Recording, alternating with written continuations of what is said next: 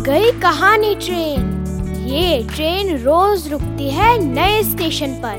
मिलाती है आपको एक नई कहानी और कई नए किरदारों से।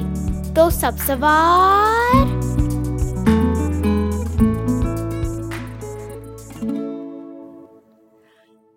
आज की कहानी है सुनहरी मछली।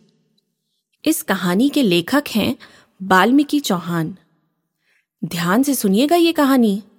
क्योंकि कहानी सुनने के बाद उस पर बातचीत जो करनी है। एक दिन किसी तालाब पर एक मछुआरा शिकार करने आया। तालाब में मछलियाँ उछल कूद कर रही थीं। मछुआरा खुशी से चिल्लाया, अरे वाह, यहाँ तो ढेर सारी मछलियाँ हैं। कल मैं बड़ा जाल लेकर आऊँगा। उस तालाब में एक सुनहरी मछली भी थी। उसने मछुआरे की बात सुन ली। ये बात उसने दूसरी मछलियों को बताई। वो सब परेशान हो गई। अब हम क्या करेंगे? कहाँ जाएँगे? सभी मछलियाँ मिलकर सोचने लगी। सुनहरी मछली ने कहा, पास में एक नदी है। वहाँ की बहुत सारी मछलियाँ मेरी दोस्त हैं। हम सब वहाँ जाकर रह सकते हैं। वहाँ हमें कोई परेशान नहीं करेगा।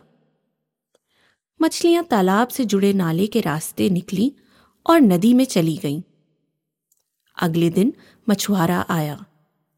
उसने बार बार जाल फेंका, लेकिन एक भी मछली नहीं फंसी। मछुआरा हैरान रह गया। वह खाली जाल लेकर अपने घर लौट गया।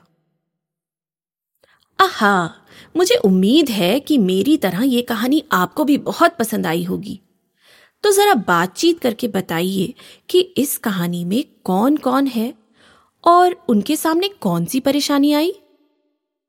अगर आपको सुनहरी मछली मिल जाए तो आप क्या करेंगे?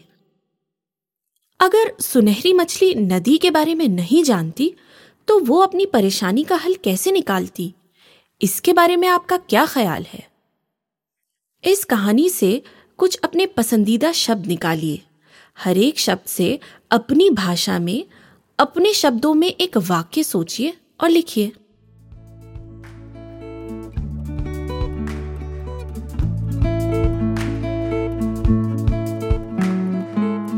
आशा है ये कहानी आपको पसंद आई होगी। ये कहानी आपके लिए लाए रेखता, नई धारा और प्रथम।